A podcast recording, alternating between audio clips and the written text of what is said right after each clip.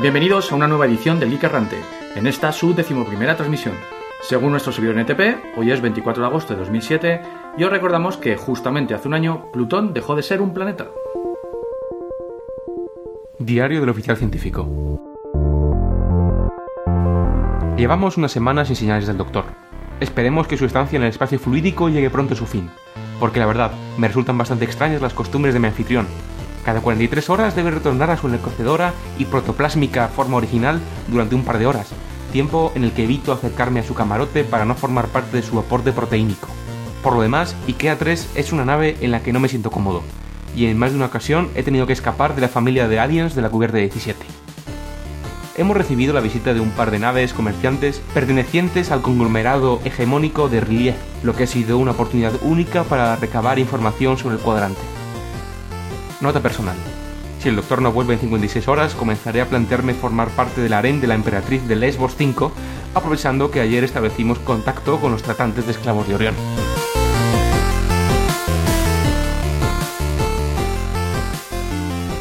Y pasamos al rincón del oyente. Please leave your message after the tone. Press any key to end. I don't understand. What, what are you... What are you insinuating? Bien, tenemos un comentario de Maquinolo en, en nuestro blog amigo Soaygeek punto com a nuestro capítulo número nueve.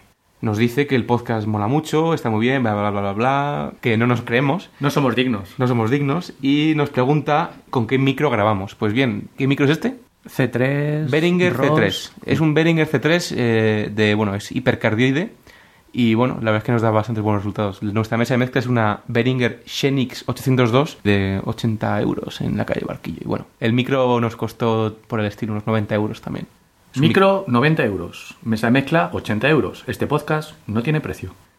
Por otro lado, saludos a la gente de FrikiTV, FrikiTV punto com, que nos siguen en Twitter. La verdad es que no sabemos si sentirnos orgullosos o preocupados de que gente así nos escuche. Sí, bueno, los invitamos a seguir la sección habitual de FrikiTV punto com de Pregunta Vader. Bueno, y esto pasó para comentar a todos de que tenemos Twitter, hemos sucumbido a la huevostera hace un tiempo, twitter punto com barra geek errante. También tenemos Yaiku, para los que nos queráis seguir las actualizaciones que hacemos del blog eh, vía estos servicios que están tan de moda, ¿no? Внимание. Говорит и показывает Москва.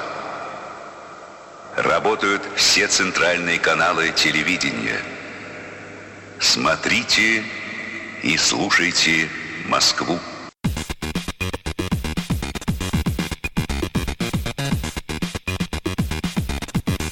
Y continuamos con nuestra noticia de entrada, que en esta ocasión pues trata sobre usar cerveza como refrigerante para C P U, de interés especial para todos los gamers y gente que hace overclocking y quiere mecanismos alternativos de refrigeración. Aquí la cuestión es que la gente de Tom's Hardware, si no conocéis la web, pues podéis conectaros en toms hardware punto com, ha realizado un interesante experimento para saber pues cuál es el mejor refrigerante de C P U que, que podemos usar.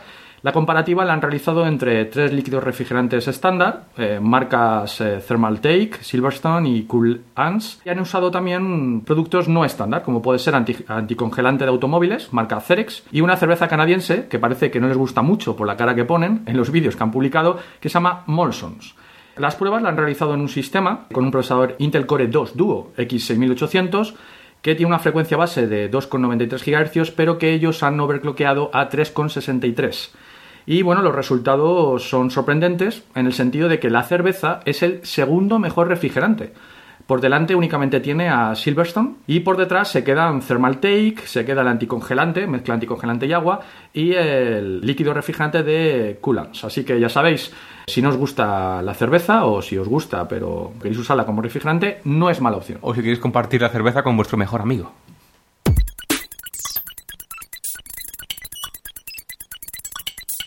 Noticias rápidas. Se celebra estos días la Baka RoboCup dos mil siete en Japón. Es una competición de robots, pero no es una de esas donde se juega al fútbol, se lucha al sumo y se destruyen unos a otros, no. Se trata de ver qué robot es más cachondo e inútil. Para ser admitido en la vaca RoboCup hay que cumplir tres condiciones. Primera, el robot debe ser de naturaleza mecánica, con partes móviles. Segunda, no debe tener ninguna utilidad, habrá que ser tan práctico e inútil como sea posible. Y tercera, debe hacer reír al público. Además, los robots no pueden superar los doscientos cuarenta metros de altura y pesar más de cien kilos. Ah, y nada de explosivos, chispas o líquidos. Como curiosidad, la palabra vaca significa en japonés algo así como tontaina, aunque puede también usarse como interjección suave ante cualquier tipo de contratiempo. Sourcefire adquiere ClamAV. Sourcefire ha comprado el reconocido antivirus open source, ClamAV, y para que os hagáis una idea, las actualizaciones de ClamAV son obtenidas diariamente por un millón de clientes. Y es uno de los tres antivirus que durante la pasada eh, Linux World consiguieron un cien por ciento de detecciones. Sourcefire toma control sobre el dominio clamav punto org, sobre el proyecto completo, así como sobre todos los derechos sobre la tecnología que han desarrollado los cinco fundadores del popular antivirus. Ahora, estas cinco personas trabajarán como empleados de Sourcefire. La dificultad realmente la tienen ahora en eh, separar las contribuciones que ha hecho la comunidad a ClamAV del código que aportaron los fundadores originales. Quizás, como ya ha pasado en otros casos, Sourcefire descuide el desarrollo de la versión open source para favorecer, como por otra parte es lógico, la versión comercial, lo cual quizás podría derivar en un fork del proyecto. En principio, afirman que seguirán trabajando sobre la versión open source y que tanto el motor de antivirus como la base de firmas seguirán siendo G P L. Ahora bien, según el C E O de Sourcefire, Wayne Jackson, el enfoque comercial ofrecerá soporte y formación sobre el producto. La licenciación para el uso del motor en productos de terceros no tiene por qué ser G P L. Esperemos que no pase como con Nessus. Recordar, a nivel de curiosidad, que el fundador y C T O de Sourcefire es Martin Roets, que es el creador de Snort, el popular I D S.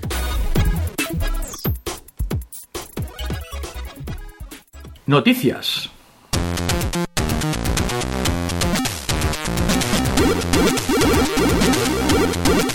Bueno, vamos a empezar con lo que, bueno, es inevitable hablar en, en este podcast, ¿no? Que es el cuelgue de Skype. Eh, aquí veo un lío porque, bueno, el, fue hace justo una semana además.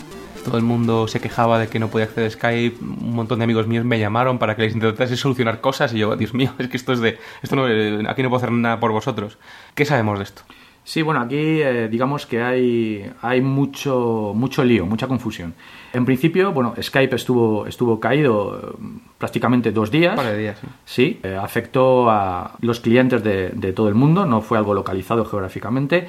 Y pues hasta que no hubo notificación oficial de Skype de cuál teóricamente eh, ha sido la causa de la caída, incluso, bueno, pues hubo el rumor de que había sido víctima de un denial of service por parte de un grupo de hackers rusos, ¿no? Lo que la gente de Skype eh, no tardó en desmentir mediante un post en su, en su blog heartbeat punto skype punto com que achacaba esta caída de servicio ni más ni menos que a un reinicio masivo de los ordenadores de, su, de sus clientes que se habían actualizado con tachán, las actualizaciones de Windows X P en el Patch Tuesday, que es el segundo eh, martes de cada mes o algo así, ¿no? Que Microsoft publica los parches para ser instalados, ¿no? Sí, aquí, aquí la cuestión es que pues este, este reinicio forzado, forzado por el propio sistema para aplicar las actualizaciones desembocó en un overflow de peticiones de autenticación contra los servidores de, de Skype y, bueno, pues esto junto con teóricamente un bug que había en su, en su software, desembocó en, en, en la caída del servicio. Vamos, según la gente de, de Skype, que también recordamos que es un protocolo cerrado y, bueno, y solo la gente que trabaja ahí lo conoce y sabe administrarlo, el caso es que tienen un sistema de, de recuperación ante fallos y digamos que asigna recursos dinámicamente para prevenir estos fallos. Este sistema falló, valga la redundancia, ¿no? Entonces se ha abierto también una polémica motivada también por la gente de O'Reilly que dice que este fallo no se habría producido de este código cerrado de Skype haberse publicado en su día a la comunidad bajo una licencia G P L, siendo, por ejemplo, la licencia Affero G P L la, la elegida, ¿no? Si estuviese publicado eh, el, el código bajo esta licencia, tendríamos la posibilidad de eh, todos aquellos usuarios del servicio auditar o tener disponible el código que nos da conexión, que nos da servicio. Realmente, ¿cómo, cómo se aplicaría esta licencia? ¿Qué, ¿Qué característica particular tiene respecto a la G P L normal? La Affero G P L, además que está bien que hablemos de ella porque su adaptación a G P L versión tres ha alcanzado su draft final hace un par de días. Entonces, la G N U Affero G P L, básicamente, que es el texto de la G P L tres, este último draft, pero añadiendo unas cláusulas especiales para, para I S Ps. De, digamos que es una G P L versión tres adaptada para gente que ofrece servicios de Internet y que, ten, y que tiene que ofrecer además el frontend al que se conectan sus usuarios, es decir, la parte de su negocio que usan sus usuarios públicamente, ¿no? Ese, ese código, digamos, de, de autenticación tendría que haber sido ofrecido a sus usuarios, así como también el cliente de Skype. Aquí, hombre, como nota final, yo es que me, me cuesta creer y no, no tengo por qué dudar en, en, en la palabra, ¿no?, de, de Skype y en su nota de prensa, por decirlo de una forma oficial, pero me cuesta creer que años después de la puesta en marcha del servicio y dado que ha habido más actualizaciones de Windows de este estilo, pues bueno, pues que la, la causa real pues sea esta, ¿no? Un reinicio masivo. También puede ser porque todos los chinos del planeta han saltado juntos, ¿no? Es... Sí, sí, esta, esta es la idea. Chinos del mundo unidos, eh, reiniciad vuestro Windows y tirar Skype, ¿no?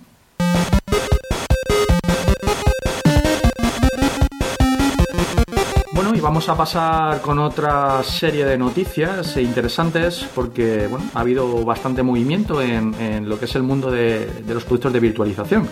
En el anterior podcast os prometimos un especial de virtualización. Este especial no lo vamos a hacer de una tacada porque, bueno, puede ser bastante intenso, especialmente para nosotros, que también es verano y hay que, hay que dedicar tiempo a lo significant other, esas cosas.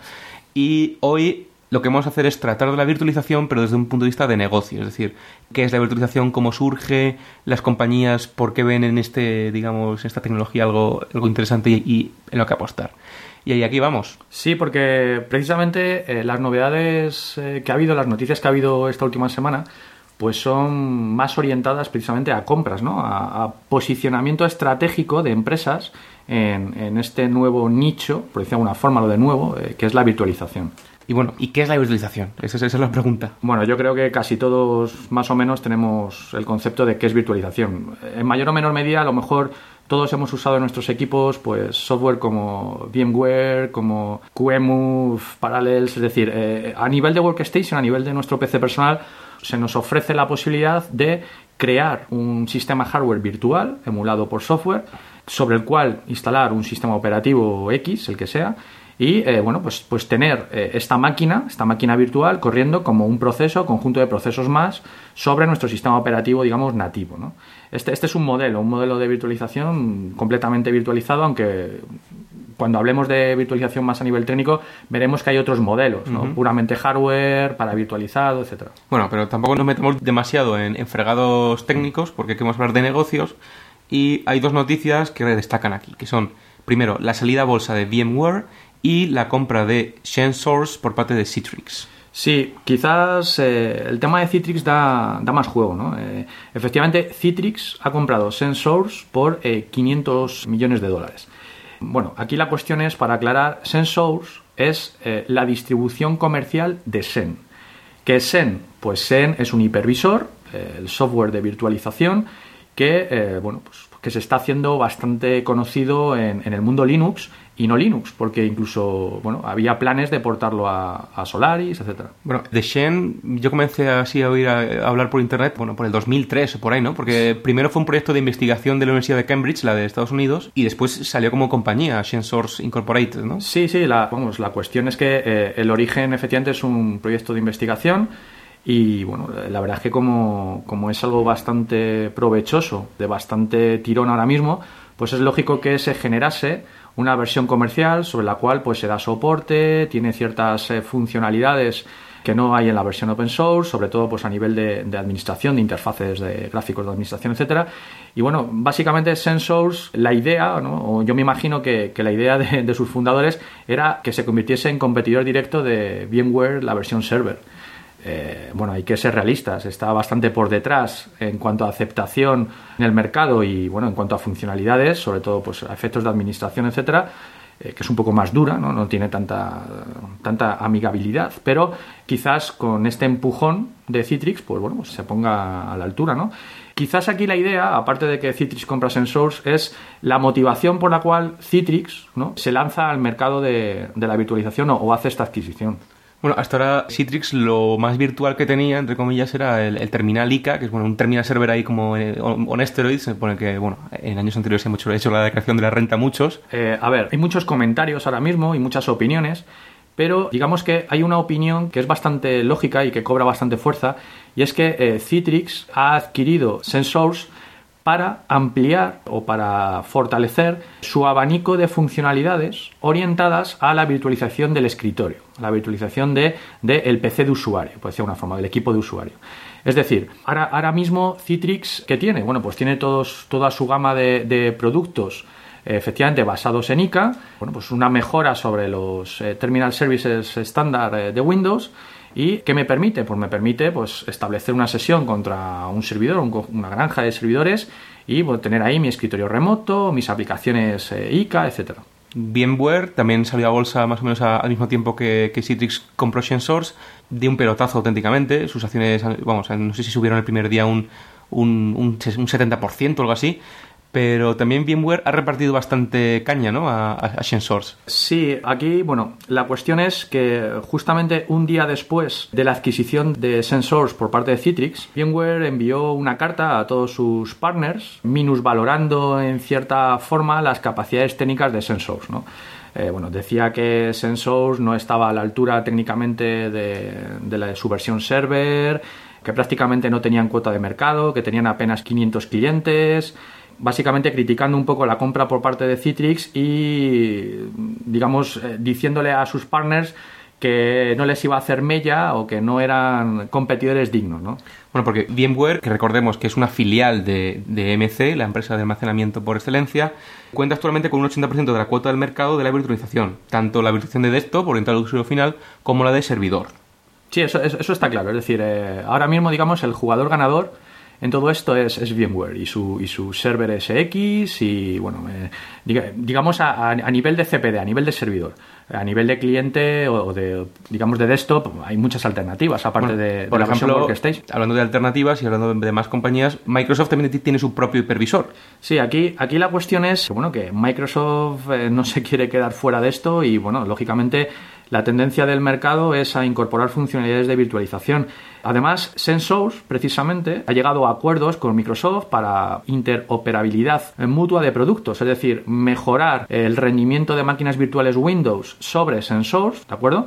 Y, por otro lado, que el hipervisor de Microsoft, pues bueno, pues también reciba feedback o reciba aporte tecnológico por parte de XenSource. Es más, Microsoft también ha aportado conocimiento, ¿de acuerdo?, al desarrollo del hipervisor de Xen. Mm. Eh, bueno, aquí la cuestión es que Microsoft efectivamente eh, tiene su propio hipervisor de nombre clave Viridian y, bueno, pues estará disponible como funcionalidad propia del sistema operativo en, en Server dos mil ocho, en, bueno, en, en Longhorn. Longhorn sí. Sí. Yendo más allá de estas estrategias así bursátiles y, y más o menos alternativas, me gustaría hablar un poquito de lo que es el negocio de la virtualización, porque, vamos, esto yo lo califico como the next big thing, o sea, vamos mucho más allá del típico usuario de O S diez con VMware, con Parallels. Es un nuevo mercado dentro del mundo de la informática. Sí, dejemos de lado un poco lo que es la virtualización a efectos de hacer tus pinitos en tu puesto de trabajo. Sí, ¿no? Tenerte un, dos Linux por ahí. Sí, un... de, dejémoslo un poco de lado y centrémonos en lo que puede ser un C P D, ¿no? Es decir, muchos servidores, muchas veces se montan aplicaciones exclusivamente sobre una máquina por cuestiones de incompatibilidades, por cuest- de aislamiento. Bueno, esto me recuerda que el tema este de la virtualización no es nada nuevo, por ejemplo, para la gente que usa mainframe, ¿no? Porque ya en el sesenta y seis surgió C P cuarenta, me parece que era, que empezó a dotar a los trescientos sesenta de entornos con capacidades de, de ejecutar varias máquinas virtuales, ¿no? Sí, lo que comentábamos hace, hace un par de podcasts, es decir, eh, arquitecturas eh, mainframe de I B M, S trescientos sesenta, etcétera. Ahí ya teníamos virtualización. No es nada nuevo, entonces... No, eh... no, no, no es nada nuevo. Es decir, cuando... Digamos que ahora se habla mucho de virtualización. Está mucho en boca de todos. Todo el mundo probamos Xen. Todo el mundo tenemos Parallels instalado. Ahí está. Eh, pero esto existe desde hace cuarenta años. Sí, es decir, que, que nuestro padre se puede reír de nosotros. Sí, bueno. Eh, la cuestión, la cuestión es que esta tecnología está al alcance ahora de cualquiera. Es decir, tú, en tu eh, servidor de casa, donde tienes montado tu correo, tu D N S, etcétera, pues si tienes un Un Linux, eh, le instalas Xen y tienes la capacidad de virtualización al alcance de tu mano. Hombre, tampoco hablamos solo de temas de Linux o, bueno, de Xen o VMware, también hablamos de otros jugadores, como pueden ser Sun, con sus zonas, sí, sí, sus sí, containers. Lo, lo que pasa que, claro, ahí ya entramos en, en qué modelos hay de virtualización. Sí, pero eso en el, en el podcast técnico. Sí, sí, sí, eso en el podcast técnico. Eh, de todas formas, por no dejarlo en el tintero, ¿por, por qué ahora se, se habla tanto? Es decir, ¿qué, qué atractivo tiene para que haya estos movimientos estratégicos, estas compras, para que la gente hable tanto de virtualización? Pues básicamente es que yo creo que es un paso importante hacia la optimización y el aprovechamiento de los recursos. Es decir, ¿optimización por qué? ¿O aprovechamiento de recursos por qué? De media, de media, el uso de servidores está pues eh, por el cuarenta por ciento, etcétera. Claro, bueno, yo por ejemplo, bueno, esta misma mañana he estado en el, en el C P D de una gran telco española, eh, efectivamente todo lleno de, de servidores, todo descentralizado, vemos eh, servidores con uso de C P U al dos por ciento, eh, vemos, que, digamos que desde un punto de vista de, de rendimiento y de optimización económica incluso, hay mucho procesamiento que no se usa. Es decir, si yo tuviese la capacidad de una asignación dinámica de, de capacidad de proceso en función de, de mis parámetros de carga actuales, pues yo podría redimensionar mi C P D dinámicamente. Eso, eso es lo que persigue la virtualización en el mundo del C P D. Claro, pero lo que comentábamos antes, es decir, si yo he hecho una inversión hardware y ese hardware no está siendo aprovechado al cien por ciento, que sería mi, mi objetivo óptimo, ¿qué modelo me permite aprovechar ese hardware? Pues desacoplar sistema operativo y aplicaciones de hardware. Es decir, yo tengo una plataforma hardware con unas capacidades X, pues diferentes cores, capacidad de proceso X, memoria, eh, un almacenamiento normalmente también eh, virtualizado, es decir, un, un, una S A N. Porque no solo hay virtualización de sistema operativo, sino que hay virtualización de recursos también. Sí, sí, es decir, virtualización, podríamos hablar de virtualización de sistemas, lo, lo que normalmente se llama eh, consolidación de servidores, ¿no? Virtualización de almacenamiento y luego, bueno, virtualización de red, ¿no? Que, que es algo más, más común, ¿no? Pero lo que comentábamos, si yo tengo una capa hardware, esa capa hardware tiene unas capacidades concretas, pero yo lo que hago luego es crear encima los servidores eh, software, son virtuales, a cada servidor le asigno los recursos que necesita en ese momento y lleno, por decirlo de alguna forma, lleno hardware hasta el porcentaje que yo considero adecuado. Sí, bueno, eso se me ocurre, pues, el, el caso, imaginaos, de, pues, del típico empresa que depende de sus servidores web para su negocio y de repente, pues, lanza un producto nuevo y hay un montón de gente que se conecta a, pues, a la web para, para comprarlo. En lugar de tirar el típico servidor web, pues, eh, abre una capa por encima que se encargaría de gestionar picos de demanda y crear, pues, de a lo mejor diez instancias nuevas en diez dominios, en diez en diez eh, servidores virtuales que pudiesen hacer frente a este pico de demanda, ¿no? Sí, es que lo que estás contando, por ejemplo, es el modelo de, de negocio que tiene Amazon con su E C dos. El E C dos es el Elastic Compute Cloud, uh-huh. la, la, la nube, digamos, elástica, ¿no? de, de computación. Gestionada por H P, me parece. Eh, y, y básicamente es eso, es decir, te ofrecen la capacidad de crear Eh, máquinas virtuales, servidores virtuales y eh, tú pagas por el uso que das, es decir, bueno, por lo que consumes. Aquí entramos eh, en otro concepto interesante que es el utility computing, ¿no? Uh-huh. Bueno, yo un poco por cerrar lo que comentábamos antes, veo, veo que efectivamente el atractivo es el, el rendimiento obtenido al hardware o el aprovechamiento de, de tu hardware, ¿no? Bueno, por hablar del tema de tolerancia a fallos, ¿no? Porque imaginaos pues, eh, pues que tenemos ahí nuestros servidores de bases de datos niquelados, pero bueno, falla un disco. Imaginaos que pueda migrar un recurso de disco pues de una cabina de almacenamiento a otra. Eso ya se hace. O incluso migrar un servicio en tiempo real de un nodo a otro eh, mucho más allá de lo que es un software de clúster, ¿no? Sí, es que la clave aquí es que precisamente estás desacoplando el servidor, entendiendo por servidor algo totalmente software, ya no, ya no hablamos de servidor como mi aplicación, mi sistema operativo, mi hardware, sino que hablamos de servidor simplemente eh, entendiendo un sistema operativo, unas aplicaciones, unos servicios, pero eso corriendo, ¿de acuerdo?, sobre un hardware al cual no está vinculado explícitamente, sino que tú efectivamente esa máquina virtual la puedes encapsular mm. e incluso en un fichero, no es la forma más óptima, pero puede ser simplemente un fichero que o bien mueves por la red de una máquina física a otra, o en el caso más óptimo, eso está pues en una red de almacenamiento, ese almacenamiento, ese, ese volumen de disco que contiene la máquina virtual está compartida por máquinas físicas diferentes y puede migrarse en caliente sin percepción del usuario. Bueno, aquí estamos hablando también de la actuación de cierta inteligencia que va vaya migrando y vaya haciendo cosas raras con recursos, es decir, un cierto administrador de sistemas robótico que, bueno, que también tiene un nombre. En el caso de Sun Microsystems tiene su infraestructura de red eh, llamada N uno, que lo que hace es gestionarte un C P D de manera virtual, es decir, nos va a dejar sin trabajo a los que administramos sistemas. Tampoco hay que exagerar. Lo que pronostico es una especie de cuarta revolución industrial en la que, bueno, primero fueron bueno la máquina de vapor, luego después se senta el boom económico, gente que se quedaba sin trabajo, operarios, pues el siguiente operario es el administrador de sistemas y que, bueno, eh, empezó a boicotear C P Ds dentro de nada. Desde luego, si quieres, y ya por cerrar este tema, yo creo que ahora mismo hay, en este mundo de los negocios muy real, una lucha encarnizada por hacerse con lo virtual.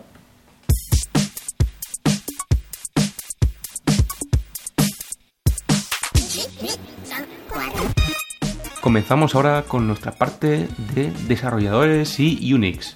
Steve Ballmer se pasa por IKEA tres y nos anima.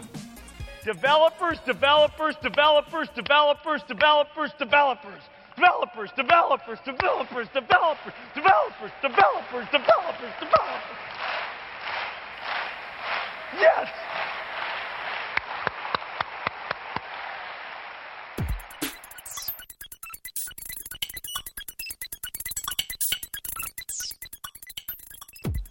Contenedores para aplicaciones Linux en Solaris. Sun comenzó este proyecto a finales de dos mil cinco y fue incorporado en OpenSolaris en septiembre de dos mil seis. Será ahora, a finales de este mes de agosto, cuando aparezca una actualización de Solaris diez, la cuatro, que contendrá oficialmente contenedores para aplicaciones Linux.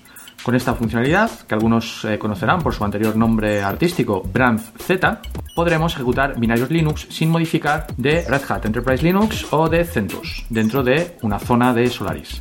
Sun tenía planes de incorporar Xen en Solaris, aunque con la adquisición de XenSource por parte de Citrix no se sabe muy bien si continuará con este proyecto. NetBeans se pasa a G P L versión dos más Class Exception, además de la C D D L de siempre. Este es el modelo dual que tiene también Glassfish ahora mismo. El M I T presenta su nuevo procesador. Hoy, un, un spin-off del M I T llamado Tilera ha anunciado que va a empezar a distribuir un microprocesador con sesenta y cuatro cores, cuyo diseño es muy distinto al de los chips multicore que a los que estamos acostumbrados. El nuevo chip, llamado Tile sesenta y cuatro, evita los conceptos habituales como el de un bus compartido para comunicar los núcleos y lo sustituye por una red de microprocesadores interconectados. Esto incorpora las típicas estrategias de descongestión de la red que tienen todos los routers modernos. Muy interesante.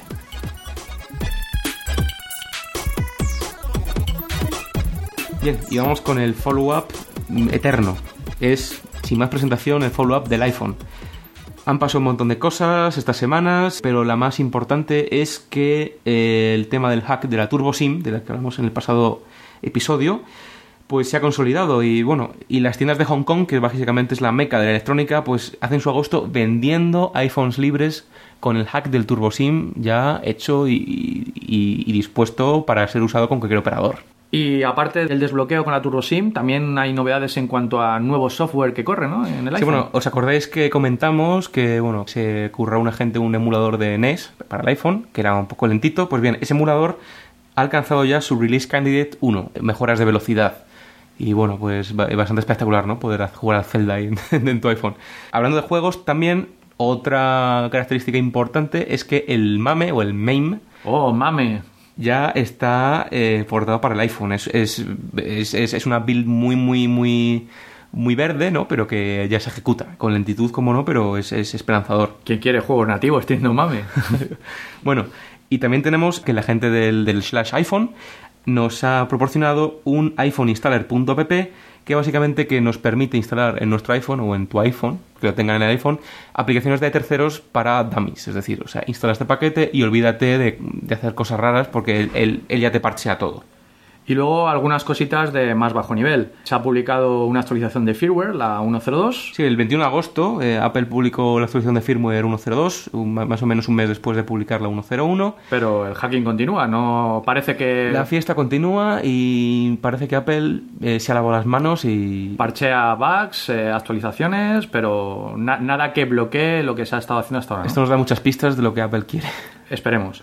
Y luego, digamos que las últimas eh, noticias respecto a nuevas técnicas de desbloqueo, pues son bastante oscuras, pero interesantes, ¿no? Bueno, la iPhone Liberation Army, por así decirlo, no para, porque eh, tenemos un método hardware, es decir, eh, nada de lo que hemos hablado anteriormente vale, ni turbo SIM ni nada, que es abrir nuestro iPhone y puentear una pista de un, de un circuito, bueno, que esa pista me parece que mide eh, dos décimas de milímetro o algo así. Sí, la, la descripción del procedimiento es bastante, bastante oscura, porque la cuestión efectivamente es que puenteas la pista, eh, tienes que soldar en esa pista un cable y un interruptor, y cuando tú abres la pista, eh, lo que, lo que estás desbloqueando es el acceso a, a la memoria de arranque. Y eh, ese acceso a esa memoria de arranque te da, te da eh, posibilidad de eh, parchear las rutinas que eh, comprueban el bloqueo del proveedor. Lo que pasa que, bueno, a, aparte, aparte de que te estás jugando aquí eh, el iPhone, ¿no? Eh, siempre que estamos con el soldador y tal, pues aparte de que puedes terminar con un bonito pi, eh, pisapapeles, luego hay una parte de software que todavía no está muy clara y que me imagino que se publicará a partir de ahora. Eh, sí, la persona que, que se ha currado esto pues eh, dice que en diez pasos puede hacerlo, pero son diez pasos de, vamos, de, de estos de... De gurú. De gurú y diez pasos de Indiana Jones y la última cruzada en el puente de este. De... Hombre, yo, yo creo que teniendo el hack limpio de la TurboSIM, este por, por el momento parece demasiado arriesgado por el tema de soldar y tal.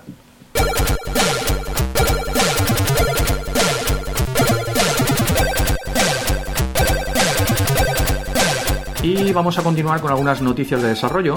Vamos a empezar con eh, una noticia que involucra a I B M y a Sun. Pero bueno, los enemigos acérrimos de toda la vida, vamos. Pues los enemigos eh, acérrimos de toda la vida ahora se unen en fraternal abrazo, ya que eh, I B M va a empezar a soportar Solaris en parte de sus sistemas. ¿Eh? Dios mío. Sí, pero espérate que lo bueno viene al final. Bueno, pues este acuerdo que han firmado I B M y Sun permite certificar Solaris eh, para Intel, Solaris equis ochenta y seis, para que corran sin problemas en parte de los servidores de, de, de I B M, los Blade Center uh-huh. H S veintiuno y L S cuarenta y uno, y eh, los servidores de serie X, los X treinta y seis cincuenta, treinta y siete cincuenta y cinco y treinta y ocho cincuenta. ¿Y de los P-Series, por ejemplo? Eh, bueno, pues la cuestión es que eh, por el momento no hay noticias sobre los, los P-Series. Y la pregunta, digamos, que merece una especie de música tétrica. Chen, chen. ¿Podremos chen, ejecutar Solaris en un mainframe? Pues, a ver, la cuestión es, la cuestión es que eh, parece que sí que hay ganas de que, bueno, pues, pues se porte Solaris a la serie Z, incluso, como comentábamos antes, a la serie P, aunque esto todavía no está ni confirmado ni nada. Claro, que esto se, pues, se haga realidad y que algún día tengamos Solaris en la serie Z, pues también va a ser un poco maquiavélico, ¿no? Bueno, si John C. D. Borlaug se compra un Mac y después Solaris se porta para serie Z, yo creo que el infierno ya puede congelarse directamente. La cuestión es, la cuestión es, ¿dónde queda Aix en todo esto? Es decir, Linux y Solaris en la serie Z, eh, Linux y Solaris en la serie P, que es el feudo de, de Aix. Entonces, bueno, eh, Aix, yo por lo que me dice a mi experiencia y por lo que voy viendo en clientes míos, pues Eh, cada vez se usa menos y, y se tiende pues a, pref- eh, a preferir Linux sobre A I X, por ejemplo, a la hora de que te den un sistema eh, I B M, un, su sistema operativo, ¿no? Entonces eh, es lógico porque ahora mismo I B M está poniendo muchísima pasta en Linux y en todo el tema del de E D O M S con su Linux en, en los, en los Z-Series, por ejemplo. Y como decíamos, A I X suena a que, a que ahora mismo es un, es, un, es un colador de pasta para I B M. Bueno, este acuerdo en principio parece que tiene doble ganador, ¿no? Eh, por una parte, Sun eh, expande su Solaris, que parece que es un poco la política actual, ¿no? Digamos que con esto Solaris es una especie de espaldarazo porque se convierte ahora mismo en el rey del... En el, por así, a ver, no es que Sun me pague, ¿no? Pero es que se convierte en el rey del Unix comercial ahora mismo. Sí, en cierta, en cierta forma parece que los últimos movimientos de, de Sun son intentar poner Solaris eh, pues allá donde pueda, es decir, todo el tema este de Open Solaris, intentar familiarizar a la comunidad open source con Solaris, intentar hacer que Solaris corra en el mayor número de máquinas posibles, aunque no sean de Sun, aunque sean de, de I B M, sí, en este está caso. Muy bien, bueno, y bueno, está bien. ¿Y I B M qué gana aquí? Pues I B M lo que gana aquí es que alguien que quiera correr Solaris pues sepa que si le gusta una máquina I B M, pues puede comprarse una máquina I B M eh, que va a estar certificado, que va a tener drivers desarrollados para esas máquinas y que, bueno, pues que va a poder contratar el soporte de Sun para eh, Solaris sobre esa máquina I B M. Bueno, o el soporte de I B M también, porque I B M da soporte para Solaris hace un montón de tiempo también. O sea. Y, eh, bueno, pues también se ve esta alianza como quizás aunar fuerzas de I B M y Sun contra H P. Mm. Hay que recordar que I B M y H P pues tienen cada uno un veintinueve por ciento de cuota de mercado en cuanto a servidores, que Sun y Dell tienen un once por ciento y que, claro, si I B M y Sun se unen eh, como un frente contra H P, bueno, pues, pues también puede ser ahí una lucha contra H P y su H P U X, ¿no? Sí, por de pronto las, las, las acciones de Sun están subiendo, bueno, un, han subido casi un dos por ciento y bueno, y por fin han llegado al cinco por ciento otra vez. O sea que... bueno, en cualquier caso, parece buenas noticias tanto para la gente que le guste los servidores I B M como para la gente que le guste Solaris. Es ampliar como mercado, nosotros, ¿no? ¿no? Como nosotros. A nosotros nos gusta todo.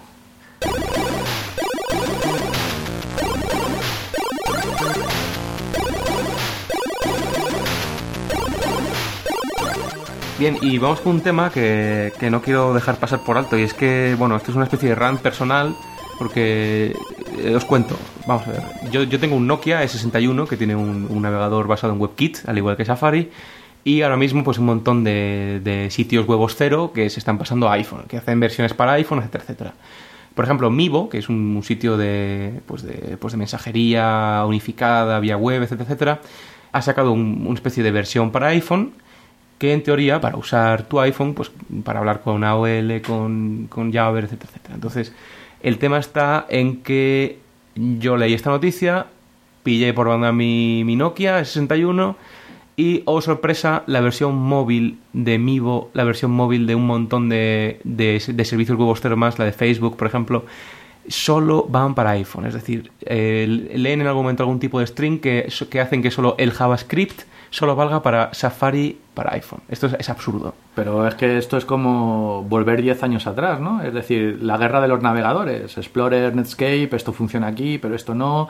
Tener que hacer varios desa- desarrollos en paralelo para que a todo el mundo le funcione. Es un poco ridículo. No, no, no se ha aprendido nada de, del esfuerzo inútil de hace diez años con, con la web. No, es que, o sea, esto me sorprende verlo y, y más en compañías de web dos punto cero, ¿no? Que se supone que son sociales, que pretenden, digamos, ser aceptadas por una gran comunidad, cuando en realidad pues se unen a lo que es un hype que es el iPhone y a no saber que JavaScript, bueno, por muy especial que sea el desarrollo para el iPhone, es al fin y al cabo JavaScript y que, bueno, si haces uso de cualquier tipo de función especial del iPhone, como puede ser llamadas, integración con Google Maps, vale, tenemos la excusa de, de un, una versión especial para iPhone, pero si es un maldito entorno en el que solo es de mensajería y es, digamos, al fin y al cabo JavaScript y H T M L puro, no entiendo cómo hay compañías que pueden hacer versiones especiales para iPhone de sus páginas web. Bueno, aquí está claro que la filosofía es hacer desarrollos para dispositivos móviles. Recordemos que en el Geek Errante tenemos una, una versión que se ve tanto en iPhone como en Nokia, como en cualquier tipo de dispositivo móvil. Es, es, es únicamente una versión con un C S S especial que, eh, digamos, que reduce los contenidos y los, y los desnuda pues para que todo el mundo los pueda ver en su móvil, no, no la gente que tenga iPhone. Es que es, es, es, una vez más es absurdo. Pero es que además es la pesadilla de los desarrolladores, el tener que hacer lo mismo veinte veces, ¿no?, para cada dispositivo.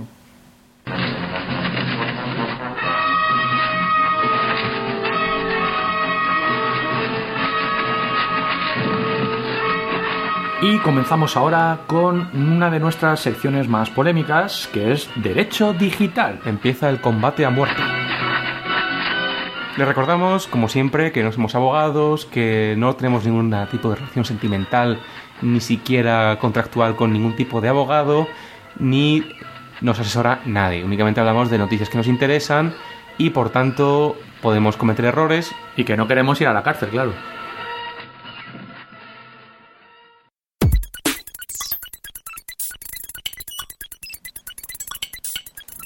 Voy a titular este primer quickie de Derecho Digital como Mondo I S P, porque el proveedor de acceso a Internet eh, Noif Cegetel, Francia, como no, ha anunciado el lanzamiento esta semana de una oferta que permitirá a sus abonados Internet, televisión y telefonía en uno, y además descargar sin coste adicional y de forma ilimitada música del catálogo de Universal Music. Para evitar el pirateo, los títulos musicales de Universal estarán equipados con D R M. ¡Ay! Eh, con una renovación mensual de los derechos. Para renovar su licencia, los abonados tendrán que conectar sus P Cs o lectores eme pe tres a Internet una vez al mes. Esto no lo auguro mucho por venir. Copowi, el I S P que garantiza la net neutrality. Hace un par de semanas apareció en Estados Unidos un nuevo U S P llamado Copowi, que bueno, el nombre, aparte de parecer una mascotilla, es la Community Power Internet y se presenta como el primer I S P del país en garantizar la neutralidad en la red. Actualmente, la verdad es que bueno, es un I S P pequeño, dan servicio únicamente en doce estados del oeste de Estados Unidos, pero sus planes, lógicamente ambiciosos, son convertirse en un I S P nacional y luego incluso saltar a la palestra internacional. Bueno, dos cosas malas de Copowi. Por el momento, la última milla tiene que alquilarla a otras telcos, lo cual la, la deja claramente en manos de estas otras empresas, y esto deriva eh, directamente en que sus precios están bastante por encima de la media de otros I S Ps. Por ejemplo, cincuenta dólares al mes por eh, un megabit y medio de, de ancho de banda en eh, bajada para una D S L residencial. Se definen, ellos mismos, se definen como una empresa social que no busca el beneficio económico, sino da un servicio de utilidad y un servicio óptimo. Eh, en línea con este, con este concepto, eh, por ejemplo, ofrecen un plan de afiliación por el cual, si proporcionas nuevos clientes, te llevas un porcentaje de las ganancias, algo así como, como Avon, ¿no? O la Vaporetta o algo así. No tiene desperdicio el vídeo de bajo coste que su C E O ha publicado en YouTube. Buscad Copowi y encontraréis al hombre este haciendo publicidad del I S P. Follow-ups de derecho digital. Bueno, tenemos eh, un tema sobre All of M P tres. Recordáis, eh, no sé si era el episodio seis, que aclaramos que la Asociación Federal del Comercio eh, de Estados Unidos hizo un poco de presión, hizo un poco de lobby al gobierno ruso para que declarase de, al infamous All of M P tres punto com como ilegal y, bueno, y llevase a juicio a todos sus administradores. Poco después, la gente de All of, eh, All of M P tres abrió M P tres Sparks punto com, que básicamente era lo mismo pero con otro nombre. Pues ahora este proceso legal a All of M P tres punto com se ha eh, clarificado. Denis Kasov, el responsable del ya extinto servicio de venta de música online All of M P tres, ha sido declarado inocente por un juzgado ruso de la acusación que recaía sobre él de haber violado los derechos de autor con su servicio de ventas de M P tres. E M I, Universal, Time Warner habían llevado a Denis a los juzgados debido a los precios con los que había puesto los M P tres. Sí, bueno, eran como de centavos casi. Sí, dos centavos por, por megabyte. Y, eh, bueno, le acusaban de violar el copyright. La R I A les pedía, eh, al loro con, con la cifra, uno coma sesenta y cinco trillones... trillones con T de dólares. El tema está en que el juzgado ruso le ha absuelto a este hombre, ya que se ha demostrado que la empresa pagaba los royalties a los autores a través de una organización rusa llamada ROMS. Y como último apunte, eh, la Asociación Fonográfica Internacional está literalmente decepcionada con Rusia.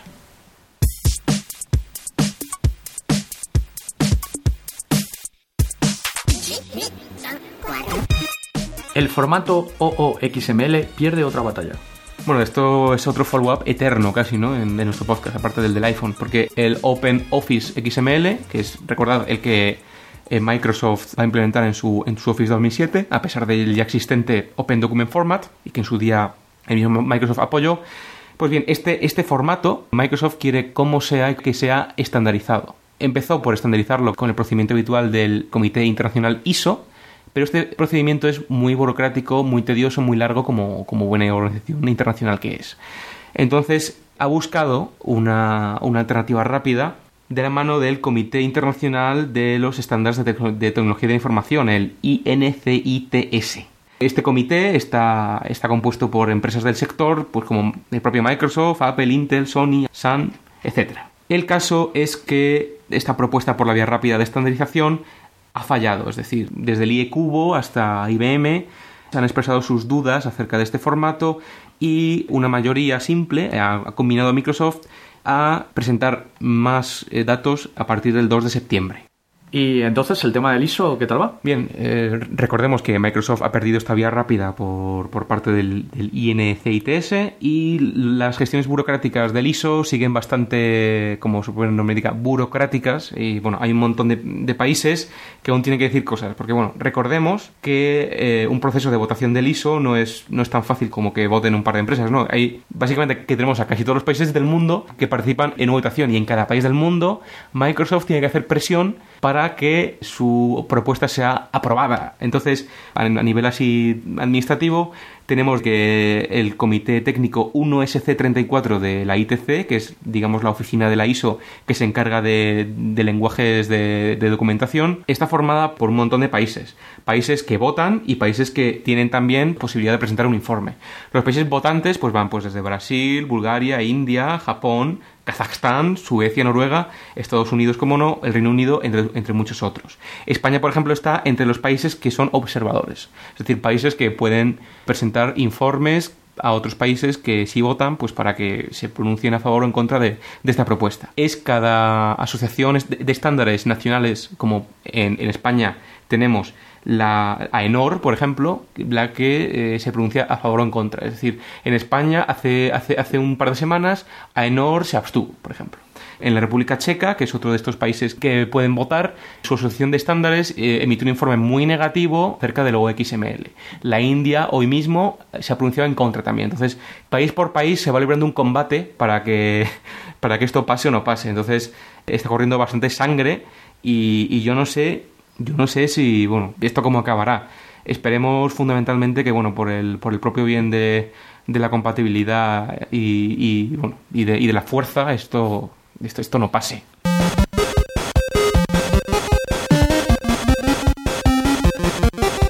Y eh, seguimos con, con otro follow-up, en este caso de Google. Eh, si recordáis, la semana pasada comentábamos el tema del de, eh, cierre eh, de los servidores de D R M, lo cual implicaba que si habías comprado algo en la tienda de, de vídeos de, de Google, te quedabas sin poder verlo. Bueno, en principio Google se, se comprometió a, a devolver el importe, sí, de, un cheque de un regalo cheque es, es, con el Google Checkout, digamos. Sí, los cheques Google que al final, bueno, pues te, te forzaban a, a volver a realizar un gasto en la tienda de Google. ¿No? En la tienda de Google, no, no te devolvían el dinero. Bueno, pues la cuestión es que ahora mismo eh, Google ha tomado dos decisiones para mí importantes.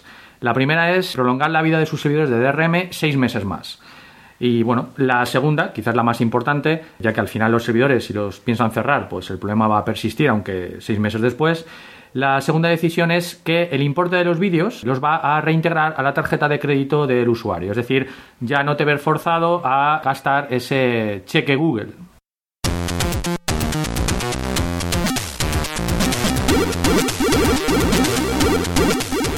Bueno, y pasamos a las noticias de Derecho Digital, porque, bueno, no abandonamos, como diría el doctor, los derrames cerebrales, porque vamos a hablar de alta definición en el mundo moderno.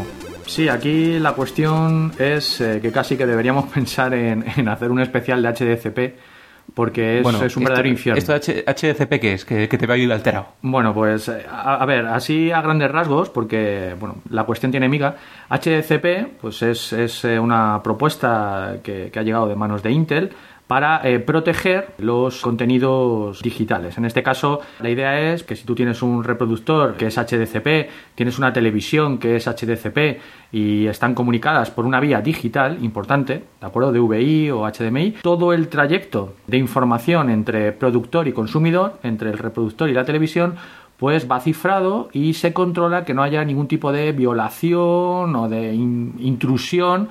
¿Con qué fin? Pues con el fin de copiarlo. Es decir, es una medida eh, paranoica y extrema de antipiratería. Bueno, pero esto eh, esto es de algún formato especial, H D, a, a sí, es, esto básicamente esto está pensado, efectivamente, esto está pensado para los D V Ds eh, de alta definición, para Blu-ray, es decir, para lo que solo Blu-ray. Eh, no, H D D V D y Blu-ray, ah, ambos. Para los dos. Sí, sí, eh, inicialmente H D D V D, pero bueno, teóricamente para Blu-ray también también será aplicable.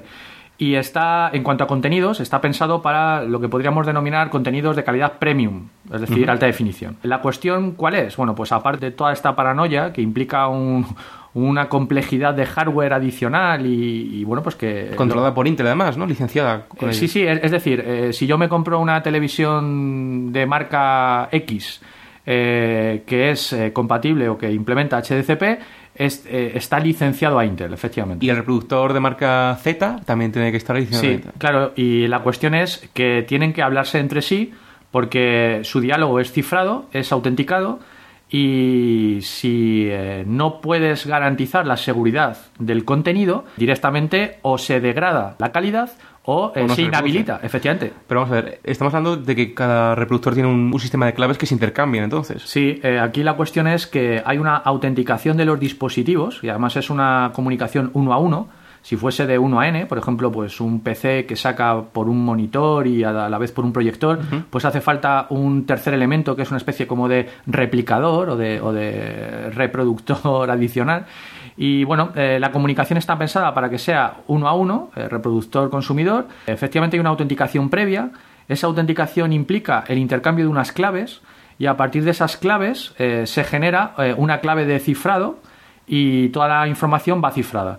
¿Esto qué implica? Pues que va cifrada, por ejemplo, por el cable que une el reproductor con la televisión, o incluso tendrá que ir cifrada por los buses del dispositivo. Bueno, y vale, o sea, esto en cuanto a reproductores, pero eh, ¿qué tiene que ver aquí el, el propio medio físico que, que metes en el, en el reproductor? Sí, bueno, pues hay, hay una cosa bastante curiosa. Resulta que efectivamente se puede violar, la, o se podría violar la, la seguridad de un dispositivo. Eh, poner entre dicho sus claves. Claro, porque estas claves eh, imagino que estarán almacenadas en algún sitio en ROM de solo lectura. Sí, la idea es que cada fabricante tiene asignada una clave pública uh-huh. o, o maestra que se llama K S V. Y luego eh, cada dispositivo tiene un conjunto de cuarenta claves que son propias de cada dispositivo. Uh-huh. Si se violase algún tipo de, de, de K S V de, de algún dispositivo, implicaría que eso tiene que revocarse, tiene que aparecer una blacklist. Y esa, esa blacklist eh, se distribuiría junto con eh, nuevos contenidos eh, en decir, futuros D V Ds. En, en, el propio, en el propio D V D, por así decirlo, están también los certificados revocados. Eh, sí, eh, con lo cual significa que según vaya pasando el tiempo, cada vez se va a ir... Eh, consumiendo más espacio de los D V Ds porque la blacklist va a ir creciendo. Yo creo que el que implementó esto, al que se le ocurrió esta idea brillante fue, por lo menos, al mismo que canceló Star Trek, ¿no?